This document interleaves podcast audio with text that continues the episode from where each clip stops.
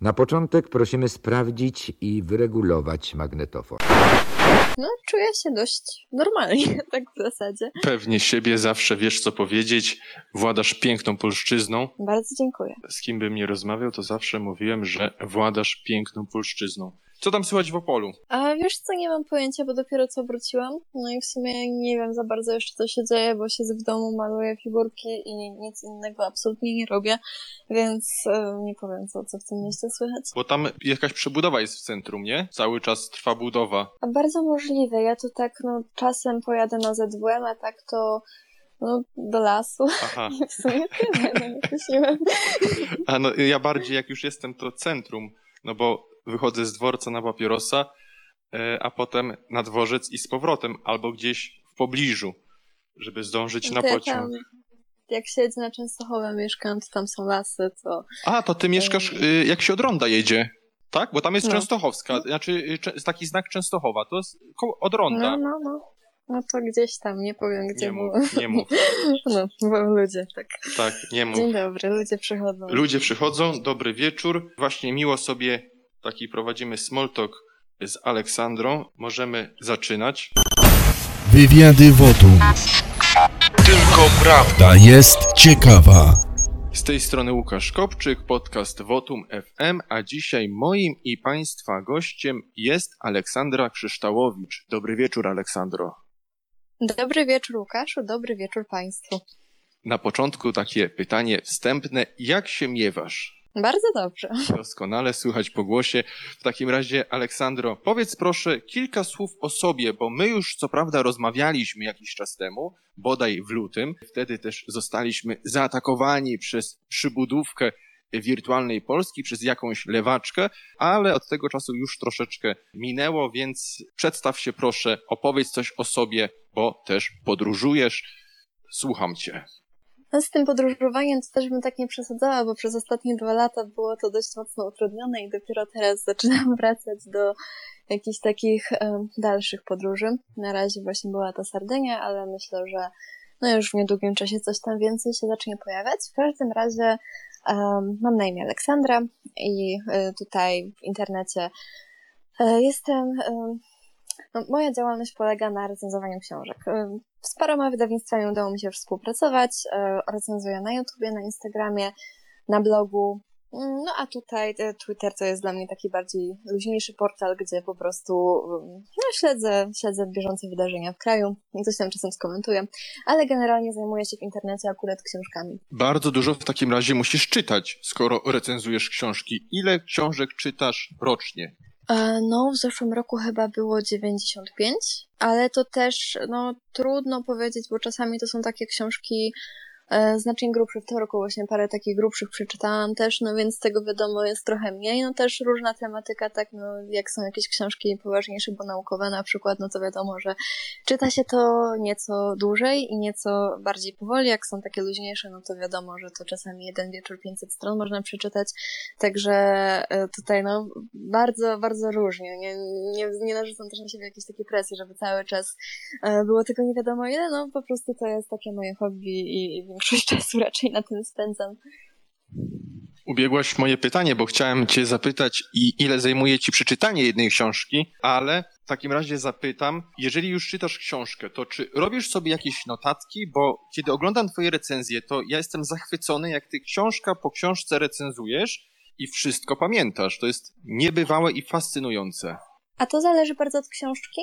Jak są książki, no z naukowych często robię, tak? No bo jak czytam o jakiejś dziedzinie, z której wcześniej no, się w żaden sposób nie edukowałam, ale po prostu uznałam, że mam w danym miejscu braki, więc no coś tam sobie chcę przeczytać, żeby te braki sobie uzupełnić, no to w takich momentach, no to jasne, że te notatki robię, no i staram się tam czasem zajrzeć, żeby po prostu jak najlepiej zapamiętać, jak, e, albo na przykład zdjęcia też robię wybranych fragmentów, które tam potem się staram e, zapisywać w odpowiednim katalogu, żeby mieć w razie czego dostęp do tej informacji, która tam jakoś bardziej zaciekawiła. No jeżeli chodzi o takie książki, takie popularne, jakieś tam fantastyki czy powieści, no to nie, no to notatek nie robię, statut nie zaznaczam, chociaż wiem, że to jest bardzo popularne teraz, żeby właśnie wszędzie tam sobie te um, wstążeczki, znaczy nie wstążeczki, to się jakoś inaczej nazywa, takie karteczki samoprzepne, no, to ludzie zaznaczają ten staty, no ja tego nie robię jakoś tak po prostu, jak książka jest dobra, to zapada w pamięć, jak jest e, słaba, to też zapada w pamięć, ale negatywnie, więc właśnie ją to skrytykować, także no, e, po prostu tam w miarę na bieżąco pamiętam. Ale jakbyście mnie teraz zapytał o fabułę z książki sprzed dwóch lat, no to mogłabym faktycznie sobie tam czegoś nie przypomnieć.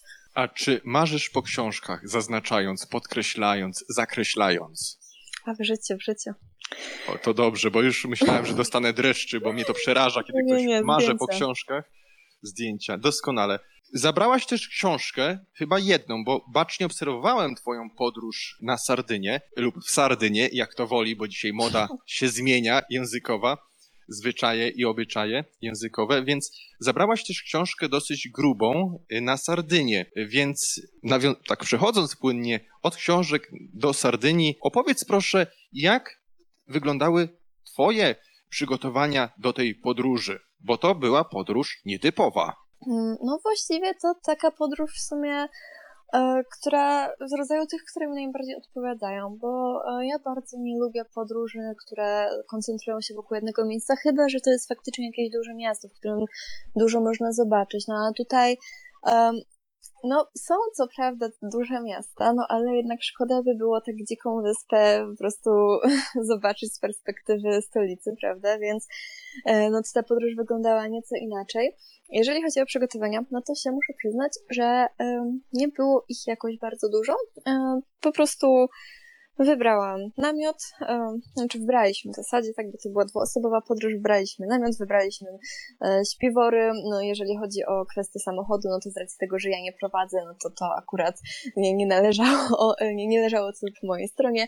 No i z przewodnikiem patrzyliśmy, co się dzieje. W ogóle e, bardzo polecam, jakby ktoś się właśnie wybierał na takie jakieś e, ciekawsze podróże, chciałby tam, miałby taki luźniejszy plan, no to bardzo polecam korzystanie z aplikacji Google Maps, dlatego że tam jest e, masa zdjęć miejsc, które niekoniecznie są w przewodnikach. I tak e, tym sposobem na przykład znaleźliśmy różne wykopaliska archeologiczne, e, które, no, e, o których byśmy się nie dowiedzieli, gdyby nie to, że ktoś tam sobie wrzucił to zdjęcie, tak. No i dużo takich właśnie ciekawych miejsc, część z tych miejsc była zamknięta, ale no, no też nie powiem, żeby było się jakoś strasznie pilnowali tego terenu, więc tam się czasami gdzieś poszło, gdzie się nie powinno, ale no, też to jest zawsze jakaś taka przygoda, jakieś ciekawsze rzeczy. No w każdym razie dużo było takich elementów spontanicznych, mniej zaplanowanych, ale no, wypadło to bardzo dobrze.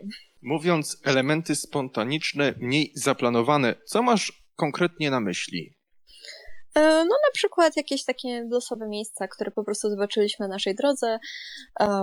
Uznaliśmy, że mogą być ciekawe, pojechaliśmy, zobaczyliśmy, zwiedziliśmy. No i, e, no i się, e, aha, no jeszcze no kwestia tego, że nigdy nie wiedzieliśmy, gdzie będziemy spali, prawda? No bo to było pod namiotem, więc e, też wieczorami zawsze było szukanie jakichś miejsc. Czasami te miejsca się wydawały takie jakieś dziwne, no od ludzi nie wiedzieliśmy, co tam w ogóle jest, po czym rano wstawaliśmy, jak już się robiło jasno, no i się okazywało, że to jest jakieś, jakaś niesamowita, dzika plaża. Ja raz też trafiliśmy w jakieś miejsce, które wydawało się z pozoru niepozorne kompletnie, ale potem się okazało, że jest tam przepiękna plaża, na której był przepiękny lisek, e, który bardzo chciał zjeść z nami kolację.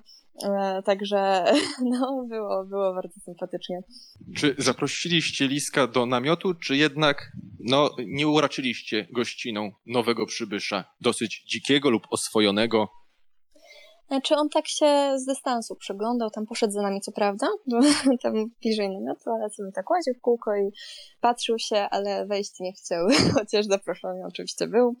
Skoro Lisek nie chciał skorzystać z waszej gościny, to chciałbym zapytać o nastawienie Sardyńczyków, mieszkańców Sardynii. Jak według ciebie, jak w twoim odbiorze odbierali was Sardyńczycy, jak w obyciu w ogóle zachowanie, kultura, atmosfera, taka włoska czy taka wyspiarska, jak to wszystko wyglądało? Czy w ogóle z Sardynią to jest o tyle też ciekawa kwestia, że Sardyńczycy, no też można znaleźć takie informacje w przewodnikach, chociaż no przez to, o czym zaraz powiem, też nie do końca byliśmy się w stanie wszystkiego dowiedzieć. W każdym razie oni nie do końca czują się też Włochami. Oni się czują wyspiarzami, mają troszeczkę inną mentalność, trochę inną kulturę.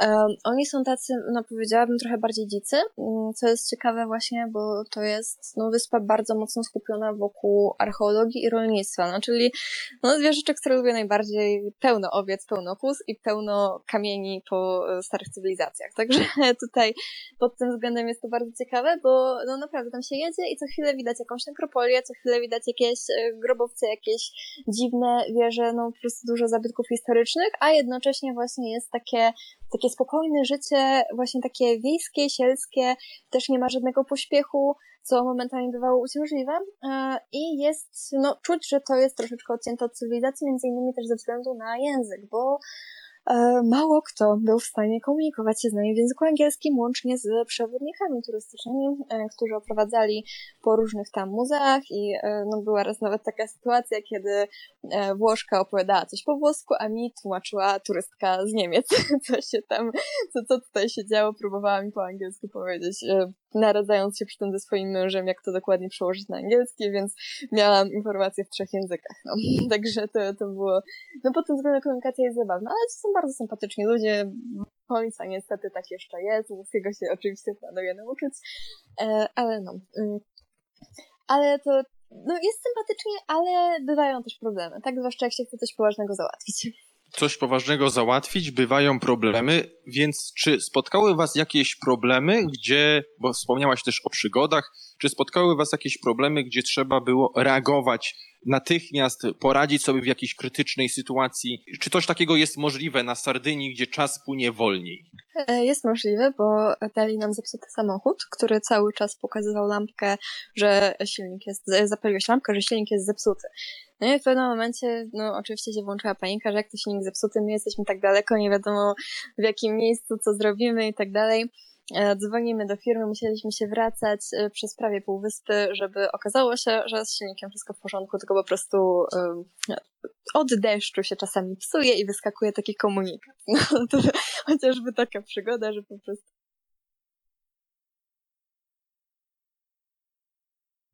Czy mi łapie a, to już wiem o co chodzi. Ja już tam słuchacze się niecierpliwią. Widzę dwóch zostało. Tak. Dziękujemy za cierpliwość, drodzy panowie. Zaraz przyjdą, się pojawią. O, teraz idealnie. Dobrze, możemy kontynuować. Ja sobie tylko jeszcze sprawdzę odsłuch. O, idealnie. E, więc wracając, droga Aleksandro, do naszej rozmowy. E, Wspomniałaś, że podróżowałaś z własnym przewodnikiem, korzystając z Google Maps i że dużo rzeczy ciekawych zobaczyłaś. Więc tutaj chciałbym Cię jeszcze dopytać, jeżeli jesteśmy przy podróżach, co takiego zobaczyłaś? Co po prostu Cię uwiodło, zachwyciło, zapadło w pamięć i będziesz chciała jeszcze powrócić w to miejsce? To znaczy, tutaj nie do końca będzie to jedno konkretne miejsce. Tutaj. Najbardziej, co mnie chwyciło za serce, e, no to neolityczne pozostałości po cywilizacji, która tam się rozwijała na samym początku. To była ta cywilizacja Nuragów. E, oni tam byli przed Rzymianami, E, chociaż byli tam jeszcze Kartagińczycy i Fenicjanie, no bo tutaj to była taka, taka wysepka trochę handlowa właśnie tych czasów starożytnych.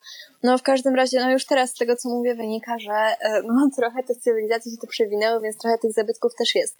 No mamy oczywiście po Rzymianach, co e, nikogo nie dziwi, tak, no ale to wygląda bardziej ubogo oczywiście niż w Rzymie chociażby, prawda? Jak ktoś był, to wie o co mi chodzi, tam to się dosłownie potrafi walać po ulicach. E, ale tutaj właśnie jest dużo, dużo tych nuragów, dużo tych, tam są właśnie takie najbardziej popularne rzeczy, czyli grobowce olbrzymów, takie wysokie wieżyczki. E, i Domki Wróżek. Ja e, zresztą też nagrywałam vloga z tej podróży, więc tam jest taki krótki filmik, jak tam sobie włażę do tych e, domków wróżek. To, to akurat było legalne, żeby nie było, że sobie łażę po grobowcach, w których ktoś spoczywa. Te zwłoki już tam dawno były wyniesione stamtąd, ale po prostu no, były otwarte katakumby. To się nazywało Domki Wróżek, bo było takie malutkie, że uznawano, że tylko mała czarodziejka będzie w stanie do tego wejść i w tym zamieszkać. No, sprawdziłam, mogę mieszkać, wygodnie było bardzo każdym razie właśnie chodzi mi o takie miejsce, takie pozostałości po tej, um, po tej dawnej historii, um, ten lud, który jest jeszcze nie do końca odkryty, um, no i również to, czego nie widziałam w ogóle, no ale niestety nie mam jeszcze kwalifikacji, które by mi pozwoliły na to, żeby zrozumieć coś więcej z takich rzeczy, czyli E, zabytki pod wodą, tak? Bo tam jest jeszcze bardzo ciekawie rozwijana archeologia podwodna. E, no a ja niestety kursu nurka nie mam, tam nurkowałam chyba nie wiem, dwa razy w życiu, ale to w ogóle nie na kursie, tylko z jakimś tam przewodnikiem, jak byłam dużo, dużo młodsza, więc no wydaje mi się, że no wolałabym się lepiej do czegoś takiego przygotować. E, też zresztą rozważam e, archeologię jako kierunek dalszej edukacji e, i rozważam dość intensywnie, być może właśnie tam, ale to jeszcze zobaczymy.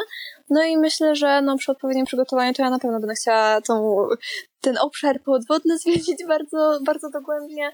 No i też e, wszystko, co jest związane z tymi e, starymi cywilizacjami. To e, była epoka neolitu w większości, jeżeli chodzi o ten ragi. Także tu to mi urzekło najbardziej i, no, i to na pewno będę chciała tam jeszcze wracać, przeszukiwać, bo tego jest tam tak dużo, że zobaczyłam bardzo małą część. Będziesz mogła dosłownie zanurzyć się w historii Sardynii po zdobyciu odpowiednich certyfikatów, uprawnień. Wspomniałaś jeszcze jedną rzecz, że bywałaś częściej w dzikich miejscach, takich odosobnionych, ale też bywałaś pewnie w miastach. Jakie wrażenie na tobie sprawiły duże miasta na Sardynii?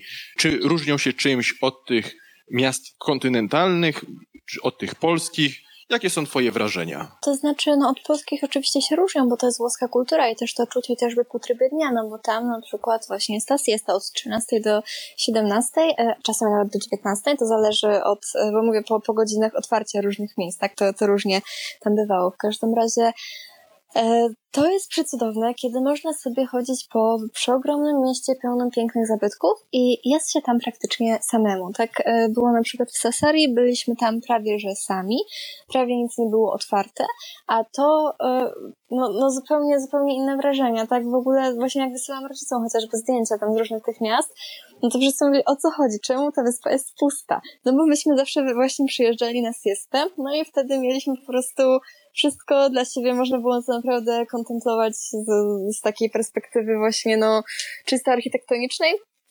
No i ten spokój. Ten spokój też jest cudowny właśnie, kiedy można obcować z tą piękną, wielką cywilizacją, ale jednocześnie e, nie obcować z ludźmi. No dla mnie idealnie po prostu.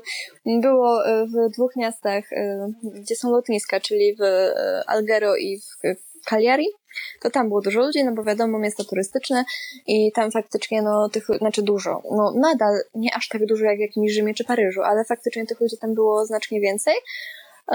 No ale no, mimo tego klimat był naprawdę bardzo sympatyczny, więc no czasem, czasem można tolerować tłumy. W takich miastach na pewno można to robić. W takim razie odejdźmy już od Sardynii, odpłyńmy od Sardynii mam nadzieję, że jeszcze na Sardynię wrócisz i, tak jak zapowiedziałaś, zanurzysz się dosłownie w tej historii, nurkując i odkrywając być może to, co jeszcze nie zostało odkryte. Ale chciałbym teraz przejść do nieco takich społecznych tematów, czyli kolejnego zapowiedzianego tematu, czyli odpowiedzialności kobiet, bo ostatnio wchodziłaś w dyskusję. Ja nazywam tę grupę kobiet Julkami i powiedz mi, jakie wrażenia towarzyszyły ci, towarzyszą podczas takich dyskusji Y, kiedy jesteś tak naprawdę atakowana przez kobiety, które no, opowiadają się za tym, żeby kobiet nie atakować, bronią kobiet przed mężczyznami rzekomo, a mimo wszystko ciebie atakują. Jakie wrażenia ci towarzyszą podczas takich dyskusji? Jakie wnioski wyciągasz z takich dyskusji? Znaczy ja nie chcę, żeby to zabrzmiało teraz źle, ale szczerze mówiąc to e, taka mieszanina przerażenia i ubawu, bo e, no, ja, ja się przyznaję, że ja to robię często w celach rozrywkowych, bo ja wiem, że przez ten beton się nie przebije po prostu prostu. I ja tutaj w żaden sposób nie chcę obrażać osób o innych poglądach, bo ja z osobami o innych poglądach niż moje jak najbardziej rozmawiam. No, tylko pytanie, czy ktoś potrafi słuchać, czy nie. Bo co innego jest, kiedy mówisz do kogoś, tłumaczysz coś, ta osoba słucha Twoich argumentów i stara się na nie odpowiedzieć i przekazać swoją perspektywę. A co innego, jak masz taki beton, krzyk, hasełka i tak dalej, i tak dalej. No po prostu to jest tak absurdalne, że no z jednej strony przeraża, w jakiej kondycji jest nasze społeczeństwo, z drugiej strony natomiast, no dostarcza to jakieś tam rozrywki, zwłaszcza jak mi ostatnio właśnie e, była, była dyskusja o e, o tym, że ciąża jest bardzo szkodliwa dla organizmu kobiety i się jest straszne spustoszenie. No, no myślę, że jeszcze 10 lat temu wszyscy by załamali ręce nad głupotą takiego stwierdzenia, a tutaj to wcale nie wydało się kontrowersyjne jakiejś tam części, co mnie zdziwiło bardzo. No to tutaj już, już dziewczynka była na tyle zirytowana, że powiedziała, że tutaj jestem jakąś zdesperowaną 30-parolatką. Nie? No to mnie bardzo, bardzo rozczuliło, ponieważ za czasów, no jeszcze nie tak dawnych, bo jeszcze rok temu, jak zdarzało mi się palić papierosy, teraz już oczywiście tego nie robię, ale, ale byłam pytana co już o dowód, a nawet jak zapomniałam dowodu, to musiałam pokazywać nawet zdjęcie dowodu, bo nikt mi tam, tam nie wierzył. Ale to się okazało, że jak ja nie mam poglądów zgodnych z oficjalną linią, to ze mnie staruszka, więc sympatycznie, zabawnie. No ale z drugiej strony jednak kurczę, no to, to żal mi tych osób, bo ja widzę, w jakiej one są paranoi, tak? No bo to jest takie wieczne nakręcanie się, wieczne takie negatywne emocje. Mm, cały czas ten taki stres, którego one nie chcą rozładować przez to, że wszystko, co mogłoby im pomóc, jest negowane jako jakaś taka presja społeczna. E, I tutaj też e, temat, o którym rozmawialiśmy prywatnie, czyli właśnie to, w jaki sposób ludzie próbują jak najbardziej żyć wygodnie, no przez to to już spada na jakości również właśnie psychicznie. E, no i no przeraża po prostu żal mi tych dziewczyn, bo widzę, że zwyczajnie no one same siebie krzywdzą czymś takim, tak? No bo po prostu same na siebie narzucają ten stres, same w tym stresie żyją, nakręcają się, a pomóc sobie nie chcą, bo im się wydaje, że problemy za nie powinno rozwiązać, nie wiem, tam państwo, czy, czy, czy jakiś aktywizm, e, który no w zasadzie jest pełen właśnie tej negatywnej energii, e, no bo to co, no przychodzą, krzyczą, no wszyscy są zdenerwowani, no to no współodczuwają ze sobą, tak? No psychologia tłumu w ten sposób działa, tak jak na meczu się wszyscy cieszą i watują, teraz chyba zresztą są jakieś mecze, bo też widziałam dyskusję o tym na Twitterze właśnie ostatnio. No tak tutaj, no wszyscy się wściekają, przeklinają, no to to się też przecież udziela. No, no także z jednej strony zabawnie, z drugiej strony no żal, przykro, no i no, no w złą stronę to idzie po prostu. Mówisz o paranoi. Skąd taka paranoja u tych dziewcząt, kobiet się bierze, twoim zdaniem? No, z propagandy przede wszystkim.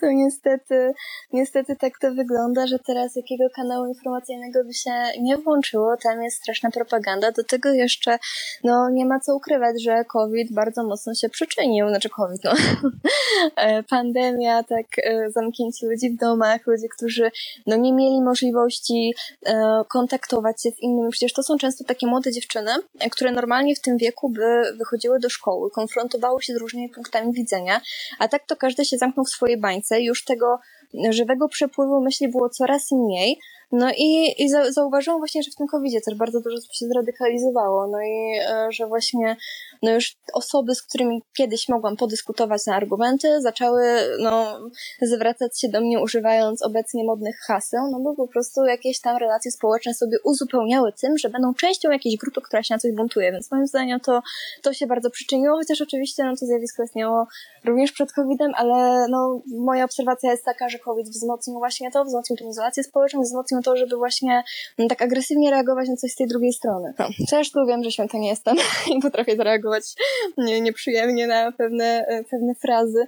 E, na przykład właśnie dotyczące, dotyczące kościoła, jak słyszę e, wieczny, bezrefleksyjny hejt na to, co, co wszystko, co związane z naszą cywilizacją jakby ludzie nie rozumieli, że cała nauka w zasadzie stoi na kościele, tak? To nawet algorytmy, przecież to, to wszystko tu się rozwijało, prawda? W tej cywilizacji chrześcijańskiej właśnie między innymi na potrzeby, na zlecenie kościoła. No a tutaj właśnie no jakby zupełnie ta, ta edukacja nie przekazywała tego tym ludziom. Nie, nie wiem, nie rozumiem, ja to w podręczniku miałam, nie wiem jak oni to czytają. E, no w każdym razie też widzę po sobie, że święta nie jestem i że też potrafię zareagować agresywnie, ale jednak no, no ludzie się bardzo mocno zamykają i po prostu nie chcą słuchać. I to jeszcze kolejna rzecz, że przez to, że nas się trzyma w takim stresie, no to ten stres też powoduje to, że ludzie chcą się odciąć myślami od tego, co stresujące. Jak się odcinają myślami, to robią głupie rzeczy, typu właśnie kamień, jakieś oglądanie Netflixa, jakieś tam e, granie na telefonie, czy coś takiego. No i ci ludzie właśnie tak odprężając i odprężając, uciekając od tych refleksji, no to też tych refleksji mam coraz mniej i coraz mniej są w stanie przemyśleć na wyższym poziomie. Nawet jakby potrafili, to mi się po prostu nie chce. E, więc no wydaje mi się, że tutaj też e, się to trochę przyczynia. Mówisz o odcinaniu się od emocji. Czym takie odcinanie od emocji może skutkować? Bo kiedy człowiek odcina się od emocji, to y, postępuje, można tak chyba powiedzieć, kompulsywnie, czyli no, dokonuje nieprzemyślanych decyzji pod wpływem emocji, potem te emocje racjonalizuje, jak powiedział Łukasz Warzecha, że ludzie mają emocje i muszą je racjonalizować, powiedział w 2017 roku w podcaście agenta Tomasza. Pytanie do ciebie, czym to odcinanie od emocji może skutkować w bliższej i dalszej perspektywie. Bo przecież, no, chyba wtedy nie ma miejsca na refleksję, tylko jest pęd za tym spokojem, który gwarantuje odcięcie się od emocji. No, e, moim zdaniem właśnie ten pęd za spokojem, no to e, też w dużej mierze jest e, równoległy z tym pędem za, e, jakby to powiedzieć, no, nie, no bo teoretycznie nie za lenistwem, ale myślę, że wiesz o co mi chodzi, że to jest ten taki kierunek, w którym ludzie właśnie mówią sobie, że tutaj trzeba ze sobą postąpić łagodnie, że to trzeba sobie odpuścić, a tutaj wcale nie trzeba się zdrowo odżywiać, a tu wcale nie trzeba się ruszać, a tutaj, wiesz, ma być jak najwygodniej, jak najłatwiej i tak dalej, i tak dalej. A może ku łatwości to będzie dobre słowo. Wydaje mi się, że to jest ze sobą bardzo spójne, że po prostu to jest takie już traktowanie siebie jak pacjenta zakładu psychiatrycznego i to przez zdrowych ludzi, którzy mogą normalnie w społeczeństwie funkcjonować. No po prostu takie zracjonalizowane lenistwo. No wydaje mi się, że to właśnie może skutkować tym, że społeczeństwami się będzie banalnie łatwo sterować, bo już ludzie nawet nie będzie chciało czegoś przemyśleć, a wręcz będzie dla nich wygodne to, że no nie muszą za coś tam wziąć odpowiedzialności. Wzięcie odpowiedzialności. To jest bardzo ciekawe określenie, ponieważ no, ludzie dzisiaj odpowiedzialności brać nie chcą, uciekają od tego masowo na każdej płaszczyźnie życia, można powiedzieć, i społeczeństwo, no jakby nie patrzeć, przez to słabnie. Te więzi się osłabiają, o czym też wspomniałaś. I tu kolejne pytanie do ciebie. Jak temu można zaradzić? No bo jeżeli ktoś wybiera tę najprostszą drogę, y, nie chce inwestować y, w więzi społeczne, y, w wysiłek wglądu w siebie samego, to jak to można tak naprawdę naprawić, przekonać tych ludzi w Twojej ocenie, jesteś oczytana, być może coś w książkach jest o tym, bo książki też są lub były przynajmniej kiedyś wzorem takiego dobrego postępowania, to według Ciebie jak można temu zaradzić, żeby po prostu ludzie chcieli inwestować w, nie wiem, samorozwój? No to jest, e, to jest pytanie na gruncie cybernetycznym, więc tu w zasadzie, no można by było wręcz powiedzieć, że pytasz mnie o model państwa. Ja nie wiem, czy czuję się kompetentna i czy chcę e, tutaj teraz próbować e, mówić, co, co ja bym tutaj w tym państwie zmieniła i w jaki sposób ja to widzę, bo tutaj mogłyby już być rzeczy nie do końca przyjemne do odsłuchu, więc no ja, powiem ja zawsze, ja zawsze chętnie posłucham, nawet no, ja rzeczy wiem, nieprzyjemnych. Nie posłuchasz, ale nie wiem jak słuchacze inni w każdym razie. Wydaje mi się, że z perspektywy jednostki, no to, no nie wiem, z perspektywy jednostki jedyne, co możemy zrobić, no to pokazywać zdrowe, moralne postawy, które jednak są raczej ukierunkowane na rozwój, a nie na, a nie na bytowanie, więc no wydaje mi się, że można starać się właśnie zarazić jakąś taką pasją, być może. Mm, no z perspektywy jednostki, no nie, nie będzie to miało jakichś wielkich skutków na pewno społecznych, ale no z naszego miejsca to chyba jest jedyne co, no bo w tym momencie tutaj państwa sobie niestety nie zaprojektujemy. Państwa nie zaprojektujemy, ale otoczenie już może tak, bo stajemy się tacy, z kim przystajemy, więc naszym takim tematem, który zapowiedziałem, była odpowiedzialność kobiet. Pytanie do ciebie. Czy kobiety dzisiaj są odpowiedzialne? A kto jest dzisiaj odpowiedzialny? Rozwiń proszę tę myśl. Wzbórz słuchaczy. E, czy no wiesz, no jeżeli ja słyszę od premiera, że mam prosić kolegów z Norwegii o pieniądze, no to ja, ja myślę, że naprawdę, jeżeli na tak wysokim szczeblu mm, tej odpowiedzialności brak, tak na najniższych szczeblach, no, no to jednak nas w jakimś tam stopniu reprezentuje, prawda? I to jest taki głupi przykład pierwszy z brzegu, no bo, no bo wczoraj akurat było o tym głośno, tak? No ale no ja myślę, że odpowiedzialność po prostu ogólnie w społeczeństwach teraz bardzo cierpi, że ludzie coraz bardziej tę odpowiedzialność wypierają. I tutaj no, mm, czy jest rozróżnienie większe na płcie, no nie do końca. Powiem, żebym to zauważyła, bo, bo ja widzę, że właśnie ludzie, no niezależnie niestety od płci starają się od tego uciec, ale być może nie być może ja za mało wychodzę do ludzi. No to też może jest to, i że, że ten internet jednak tak, no może właśnie ci ludzie odpowiedzialni nie siedzą tyle w internecie, żebym ja to widziała, a, a że, no to też nie mówię tak do końca o tym swoim środowisku, prawda, no bo wiadomo, że ono jest jakoś tam poprzybierane. No a jak jeszcze się chodziło, czy to na uczelnię, czy to gdzieś tam o, w jakieś takie miejsca towarzyskie, w których nie do końca się wybierało skład, prawda, tego, kto się tam pojawi, no to się właśnie widziało jakieś takie różne postawy, które no już wtedy się degradowały, teraz przy tym, w jaki sposób ludzie dają się sterować, to wydaje mi się, że no może być tylko gorzej. Jakie postawy wtedy obserwowałaś? Mm, no, takiego życia chwilą, takiej chęci bycia wiecznym Petrusiem Panem, to niezależnie od płci właśnie. Tak, też właśnie wśród mężczyzn jakiś taki paniczny strach przed y, skupieniem się na czymś poważnym, wśród kobiet też jakaś taka właśnie y, ogromna lekkość y, w podchodzeniu do życia, do relacji, no ludzie z jednej strony właśnie się stresują tym, że, że wywierana jest na nich rzekoma presja, z drugiej strony no jednak jest to takie odkładanie i takie zachowanie, jakby na wszystko mieli czas. No tutaj, no jeżeli chodzi o takie postawy odpowiedzialne, no to kurczę, mm, no coraz, coraz mniej mam wrażenie, że ich się obserwuje w społeczeństwie, zwłaszcza, że też o na przykład właśnie na przykładzie studiów wydaje mi się, że to jest e, ciekawe, że ludzie coraz mniej e, poważnie podchodzili do nauki, a coraz częściej uciekali się do donoszenia.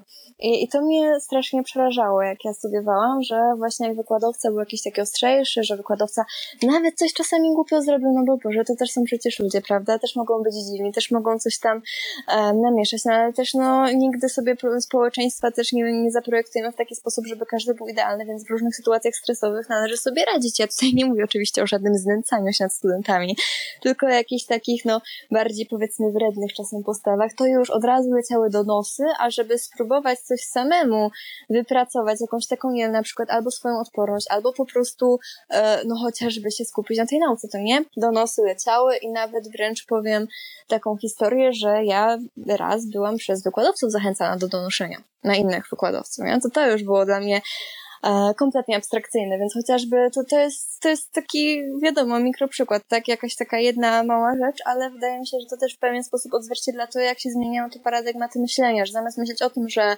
ja muszę sobie poradzić, że ja muszę się wykazać siłą, że ja muszę o siebie zadbać, to myślę o tym, kogo wykluczyć z mojego życia, żeby mi było łatwiej, tak? Nawet jeżeli to są osoby, które mogą nas czegoś nauczyć, no.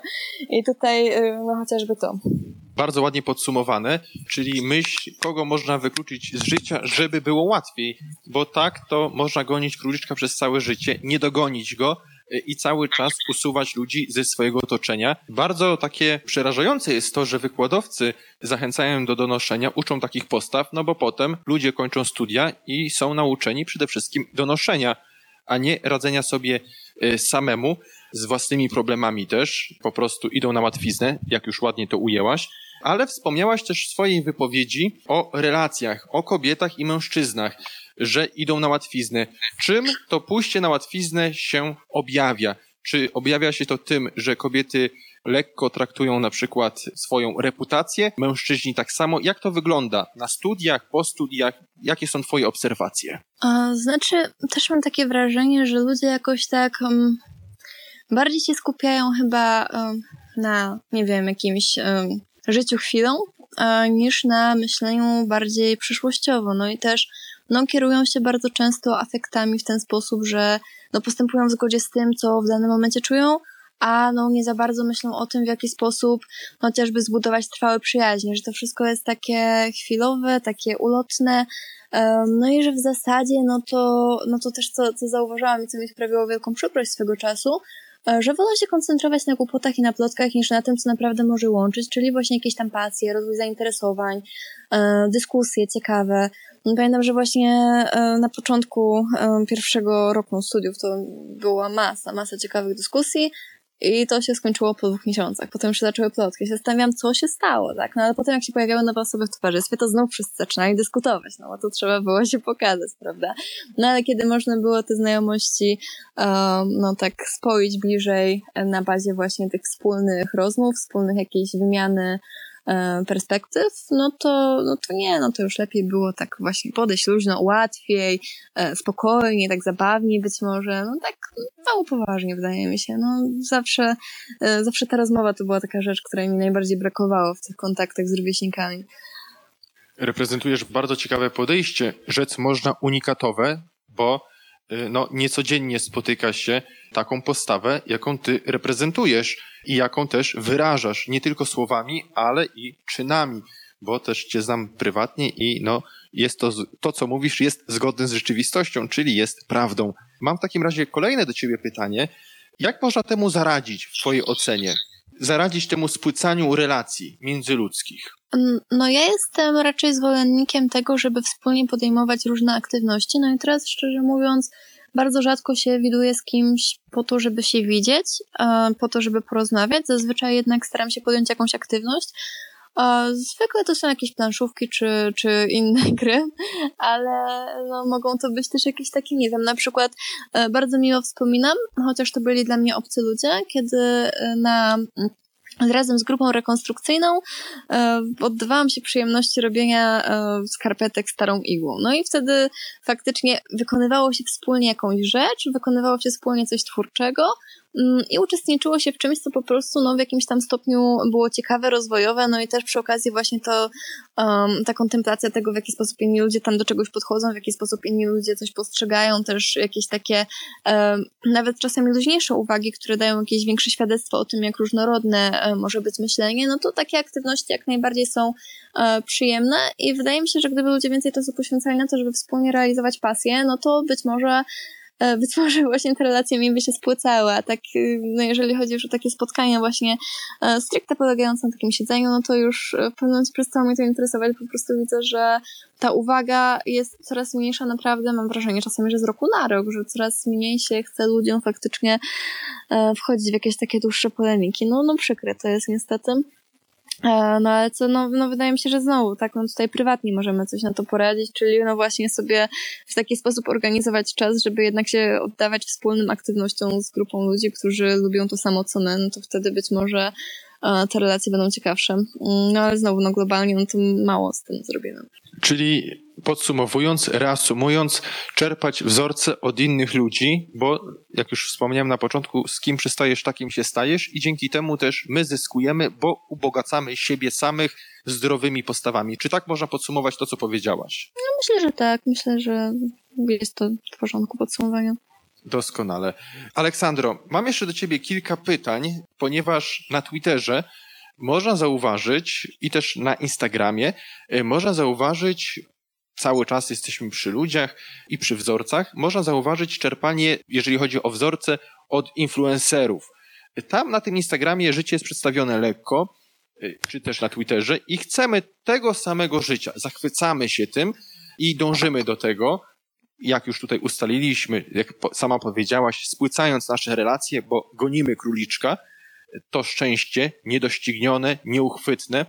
Y, I y, powiedz proszę, Jaką książkę byś poleciła, jeżeli chodzi o czerpanie takich wzorców, godnych wzorców? Ja myślę, że znasz odpowiedź na to pytanie. Słucham. No, lalka oczywiście. Lalka Bolesława Prusa to jest najlepsza książka, jaka istnieje. Czytajcie ją wszyscy, naprawdę. Jak, jak nie przeczytaliście w liceum, to przeczytajcie ją teraz, bo ja na przykład moja mama przeczytała po latach w całości, bo w liceum czytała fragmenty tylko i zakochała się tak, że no, jest mi bardzo wdzięczna, że jej to praktycznie wcisnęłam do rąk. Także no, po latach też zachwyca i, i nawet ją można docenić bardziej. Co takiego Ale można... Dickens też jest fajny. Ten Dickensa też można czytać fajnie. Do Dickensa przejdziemy, bo też cię zapytam, co konkretnie polecasz z Dickensa, ale co można takiego przeczytać w lalce, wyczytać w lalce i wcielić w swoje życie? Mm, to jest takie pytanie, które w sumie mm, jest dość linearne. To bardziej chyba chodzi o ten cybernetyczny obraz i o to, w jaki sposób Bruce był w stanie uchwycić różne niuanse w społeczeństwie. No to po prostu przemawia do człowieka na wielu płaszczyznach. Na, no wiele jest tam takich rzeczy, które zdumiewają swoją prawdziwością, jakieś takie rzeczy, które e, mogłyby się z pozoru wydawać proste, ale jednak zaczynamy patrzeć na nie z innej perspektywy. E, no, masa postaw społecznych jest tam opisana, więc no trudno mi jest tak powiedzieć, że jakaś taka jedna konkretna rzecz. No, no na pewno nie powiem, że, że uganianie się za kobietą, która nas nie chce, bo teoretycznie o tym jest lalka, prawda? Przynajmniej tak tam licealiści krzyczą zawsze, tak. że ta Łęcka to była nie wiadomo kim. E, no ale jeżeli chodzi o mnogość postaw społecznych, spostrzeżeń i, i tej błyskotliwości, która tam się pojawia na każdym kroku, no to myślę, że to bardziej o to chodzi, niż to, żeby tam konkretny jakiś wzorzec wyciągnąć. Zadam Ci w takim razie pytanie sztampowe, nie ukrywam. Wybacz mi, że się nie wysilam, ale jak oceniasz postawę Izabeli Łęckiej, skoro o niej wspomniałaś? Czy no, e, hmm, jak oceniam? No to był taki produkt swoich czasów to w dużej mierze, tak? No taka um, no to była w sumie ciekawsza postać niż mogłoby się wydawać, tak? Bo ona to miała takie momenty bardzo mocno marzycielskie. Podobało mi się właśnie, jak on prosto opisywał, że że jak ona czytała te wiersze, jak starała się pisać poetyckie listy, ona była taką trochę e, panią Bowery, ale w lalce, nie? Że ona chciała faktycznie jakiegoś takiego większego uniesienia, którego nie potrafiła odnaleźć e, w życiu rzeczywistym, które, no, było, no, no, odbiegało bardzo mocno od tych jej marzeń. Ona była taka bardzo zamknięta na to, co jest prawdziwe, a no, bardzo, e, bardzo chciała zrealizować coś, co w zasadzie wykreowała tylko w swojej głowie, więc tutaj, no, taki Mm, no, no człowiek dość mocno nieszczęśliwy, który się karmił swoją własną ułudą, tak? No, tak, tak bym to oceniła. No jeżeli chodzi o zdradę, no to wiadomo, tak jednoznacznie można powiedzieć, że zdrada jest czymś złym. Tutaj co do tego wydaje mi się, że nikt nie...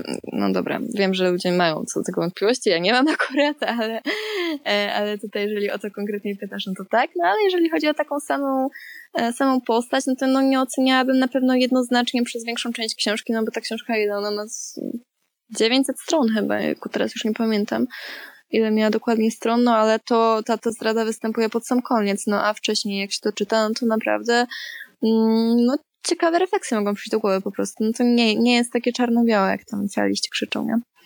Jeżeli chodzi o zdradę, to ludzie są dzisiaj takimi formalistami, że wszystko usprawiedliwią, chociaż myślę, że usprawiedliwianie leży w naturze ludzkiej i zawsze pragniemy siebie wybielić, żeby tylko to sumienie było bielusieńkie, czyściutkie. Mówisz o Izabeli, że jest produktem swoich czasów, a dzisiaj jaki jest produkt czasów naszych współczesnych?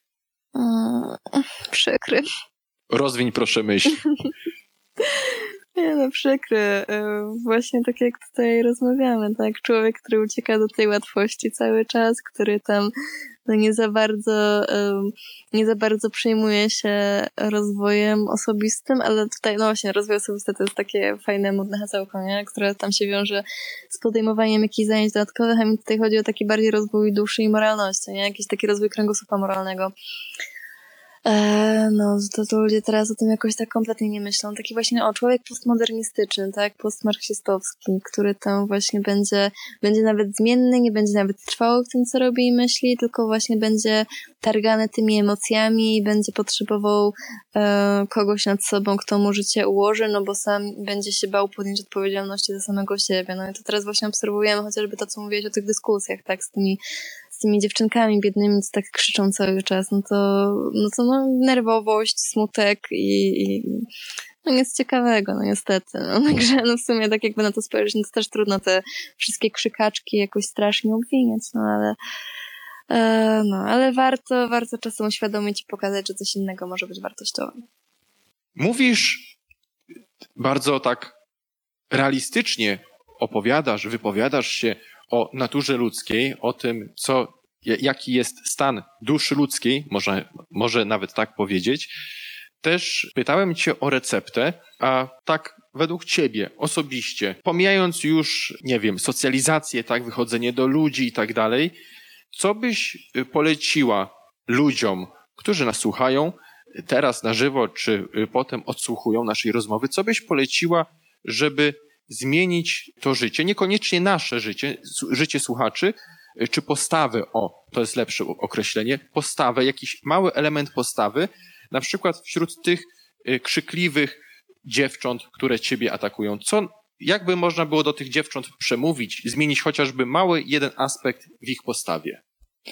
Czy no ja y, zawsze mówię, że czytać, ale czytać dobre rzeczy, bo teraz na rynku wydawniczym no to jest y, bardzo, bardzo zróżnicowany poziom, że tak to delikatnie ujmę. Y, ja, ja bym tam Kanta poleciła, no może, może jakby się dostatecznie dużo tego Kanta przeczytało, no to coś by dotarło. No. Może. Poproszę cię w takim razie o kantowską esencję, żeby przybliżyć naszym słuchaczom, o co ci dokładnie chodzi. Niebo gwieździste nade mną, prawo moralne we mnie, tak? Tak. No. Aha, i to już koniec, tak? Znaczy nie no, nie no.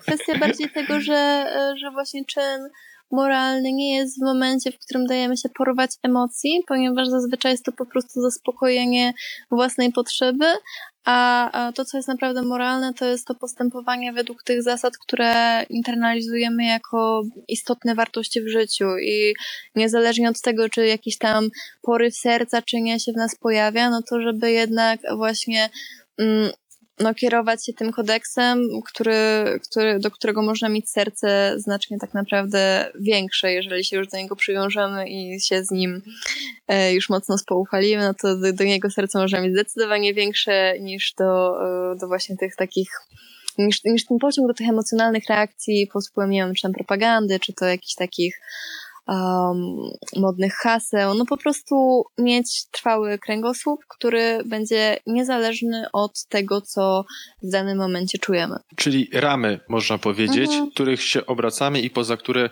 nie wychodzimy. Droga Aleksandro, będziemy już naprawdę zmierzać ku końcowi. Jeszcze mam takie jedno pytanie. Powiedz proszę w takim razie, bo wspomniałaś też i umknęło mi to całkowicie, wspomniałaś też o Dickensie.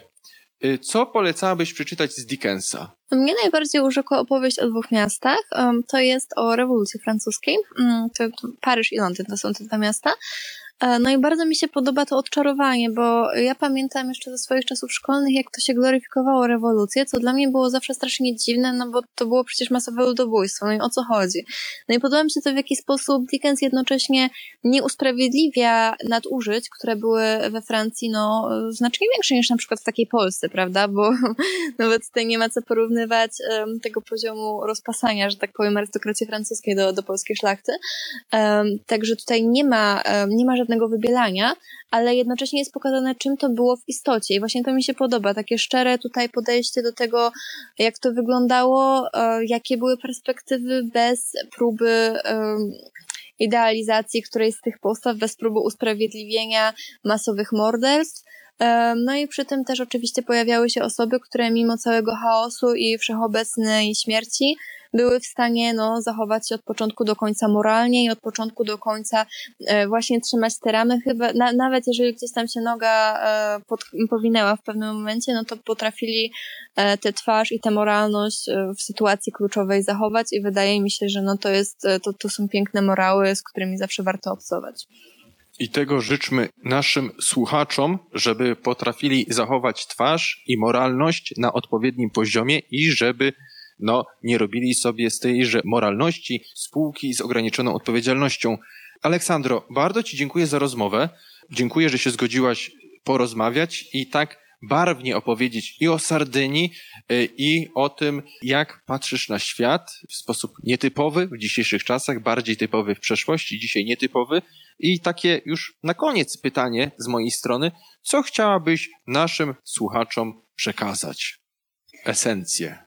Esencję, no to, to chciałabym przekazać wszystkim, żeby e, no jak najbardziej e, skupili się na tym, żeby właśnie być przede wszystkim dobrymi ludźmi, którzy są w stanie e, swoją pasją zarażać innych i, i ubogacać swoje życie zarówno na zewnątrz, jak i wewnątrz. Pięknie powiedziane. W takim razie bardzo dziękuję i życzę Ci dobrego wieczoru i naszym słuchaczom również wszystkiego dobrego. Dobranoc. Słuchałeś podcastu Wotum. Jeżeli nie chcesz przegapić kolejnego wywiadu, Obserwuj nas na Spotify lub na innych platformach podcastowych. polub nasz fanpage na Facebooku. Subskrybuj kanał Wotum na YouTubie. Nie zapomnij również skomentować i dać łapki w górę. Wszystkie linki znajdziesz w opisie.